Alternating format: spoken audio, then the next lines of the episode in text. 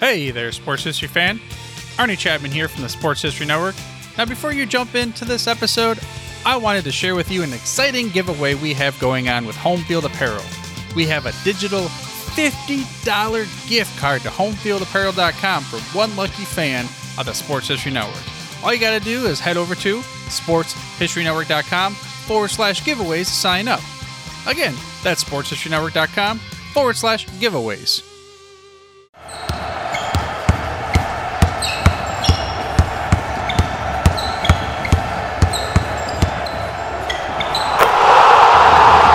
This is Basketball History 101 with Rick Loiza. Welcome back to Basketball History 101, part of the Sports History Network. I'm your host, Rick Loiza, and this is a podcast where we bring to life some of the forgotten stories from basketball history. We are bringing old school basketball to a new school audience. But before I get into our story for today, my producer, Jacob, and I want to thank everyone who voted for us and for the organizers of the first Sports Podcast Awards. We won in the category of the Best Basketball Podcast. We are so grateful to you, our audience, for supporting us and listening to our episodes each week. As I have said many times in this show, this is a labor of love for us. I first fell in love with the game of basketball when I was 11 years old and started reading my first basketball book. It was the book Second Wind by Bill Russell, and I just could not get enough of the game and I had to learn absolutely everything about it. I love its history, the development of the game around the world, and the current game. I regularly go to used bookstores whenever I travel and I look for old basketball books that are out of print in order to add to my collection and to have for potential future research. Again, thank you for going with us on this journey. We appreciate you and we hope to keep making this podcast better and better. And now, on with today's story. Today, we bring you the story of the World Professional Basketball Tournament. It was an annual tournament that was held in Chicago from 1939 until 1948. The tournament was sponsored by the Chicago Herald American newspaper, which no longer exists. The newspaper went out of business back in 1974. Now, the tournament itself was the only true world championship offered for professional basketball.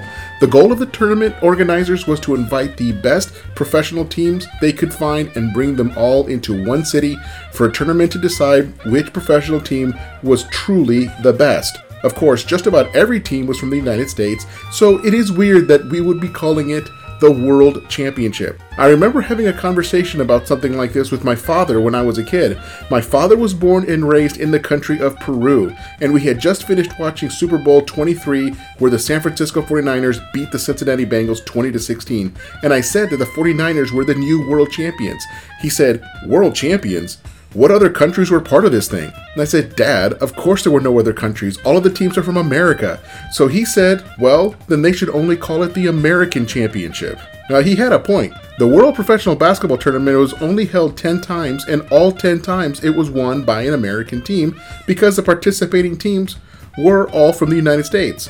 On the other hand, an argument could easily be made at the time that there were no teams from outside the United States that were on the same level with the best American teams. But with all that aside, the tournament did make a concerted effort to invite the best teams in America. It was all the brainchild of a man named Edward Cochran, who was the new sports editor of the Herald American newspaper. He was trying to copy what a competing sports editor was doing, Arch Ward from the Chicago Tribune.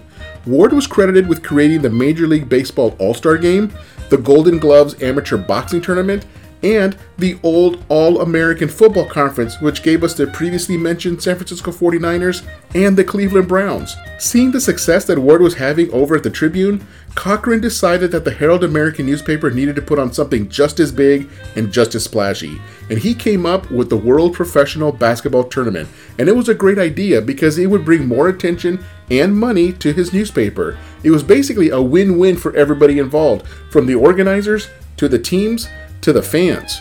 Part of what led him to settle on the idea of a basketball tournament is that there were a bunch of professional teams out there calling themselves the world champions because they won some local tournament. It was kind of chaotic. How can all of these teams be the world champions without a proper world championship contest? So he decided to create it. He just had to settle on which teams to invite. At the time, the strongest league was the Old National Basketball League, or NBL. Now, the NBA was still 10 years in the future at the time that this tournament was organized, so Cochran decided to invite the two best teams from the NBL, the Oshkosh All Stars and the Sheboygan Redskins, both from Wisconsin. He also wanted to invite the two best all black teams in the country. the New York Renaissance, and the Harlem Globetrotters. And this was huge. Seeing that this was the 1930s, a good part of America was still segregated, and it was very uncommon to have any sort of sports competition where all black teams would compete against all white teams.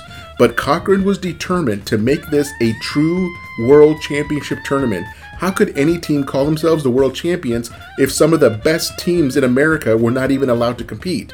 So, for the sake of the integrity of the title of world champion, the Rens and the Globetrotters were invited. The rest of the teams in Chicago for that tournament were the House of David All Stars, an all Jewish team from Michigan, the Chicago Harmons, the Clarksburg Oil 5, the Fort Wayne Harvesters, the Illinois Grads, the New York Celtics, and the New York Yankees.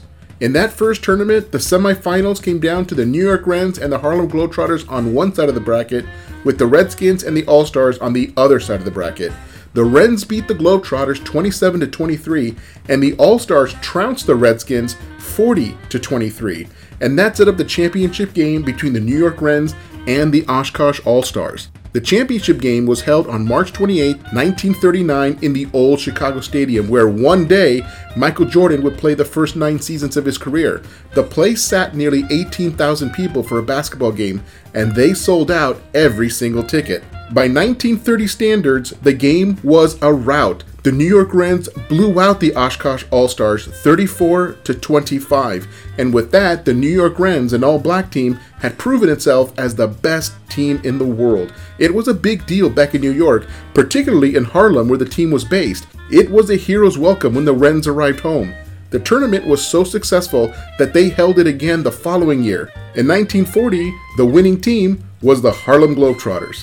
And the next eight winners went like this the Detroit Eagles, Oshkosh All Stars, Washington Bears, and then the Fort Wayne Pistons winning three in a row, followed by the Indianapolis Kautskys, and in the final edition of the tournament, it was the Minneapolis Lakers who beat the New York Rens behind the dominance of George Mikan. Overall, the tournament was a tremendous success. At the time that the tournament was founded by Edward Cochran, there was no true National Basketball League. The NBL was the strongest league around, as I mentioned, but it was primarily based around the Great Lake states like Wisconsin, Illinois, Ohio, Michigan, and Indiana. And then you had all of the independent barnstorming teams that were not part of a league at all. It really was like the Wild West. The tournament brought order to professional basketball at the time. But after 10 years, the tournament had run its course. By 1948, the two strongest leagues in the country were merging into a single league called the NBA. At the time, whichever team won the NBA championship was considered the best team in the world, since it was clearly the strongest league ever created. The need for the tournament was no longer there. All of the best teams were already in the NBA and they were already playing each other regularly for an annual championship. The independent barnstorming teams had regressed because all of their best players were jumping over to NBA teams because the money was better and there were fewer games. At the time, the NBA played 72 regular season games, while barnstorming teams were regularly playing 150 games per year. Playing on a barnstorming team was absolutely exhausting. So, in essence, the NBA killed the World Professional Basketball Tournament, and that was okay.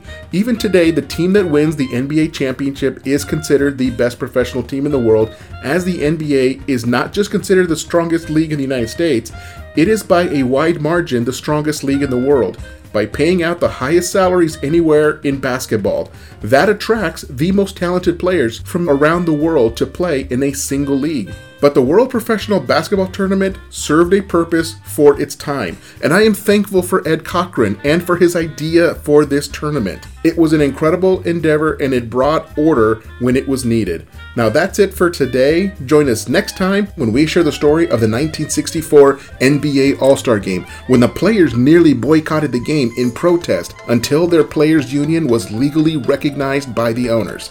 That's next time on Basketball History 101, part of the Sports History Network, the headquarters of Sports Yesteryear. Go to sportshistorynetwork.com to find out more about this and other sports history podcasts. If you like what you hear, please hit that subscribe button wherever you get your podcasts. And check out our page on Facebook. It's called Basketball History 101 Podcast. There you will find shorter historical posts as well as comments and discussion starters on today's game. I'll also announce there when new episodes come out. I want to thank my producer and editor, Jacob Loiza. Join us each week as we continue to mine the history of basketball for more great stories from the past. Take care, and see you soon.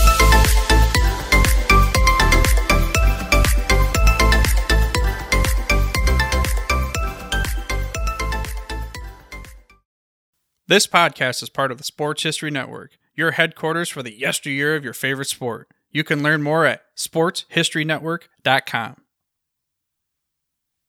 Hey there, sports history fan. This is Arnie Chapman, aka the Football History Dude, and I wanted to thank you for stopping by to listen to another episode here on the Sports History Network. Our podcasters are passionate about uncovering and sharing sports stories from yesteryear. And if you didn't know it already, we have over 30 shows across the network covering all sorts of sports history topics. In fact, here's a glimpse into one of our awesome podcasts here on the network. This is Mark Mortier, and if you're a sports history fan like me, tune in and hear me talk about some great sports moments of the past. Growing up during the 1970s, I got to watch some of the most iconic moments in sports history. Hank Aaron breaking Babe Ruth's home run record, Willis Reed limping out of the locker room in Game 7 of the NBA Finals at Madison Square Garden as the fans erupted with a thunderous ovation, the 1980 Miracle on Ice, as Team USA defeated the powerful Soviet Union in the Olympics. Listen every Tuesday on Yesterday's Sports. How about that? I bet you're super hyped to go listen to that new podcast, right? Well, to learn about this show and all the other podcasts on the network, head over to sportshistorynetwork.com forward slash podcast. Again, that's sportshistorynetwork.com forward slash podcast. Head over there today to find your next favorite sports history podcast.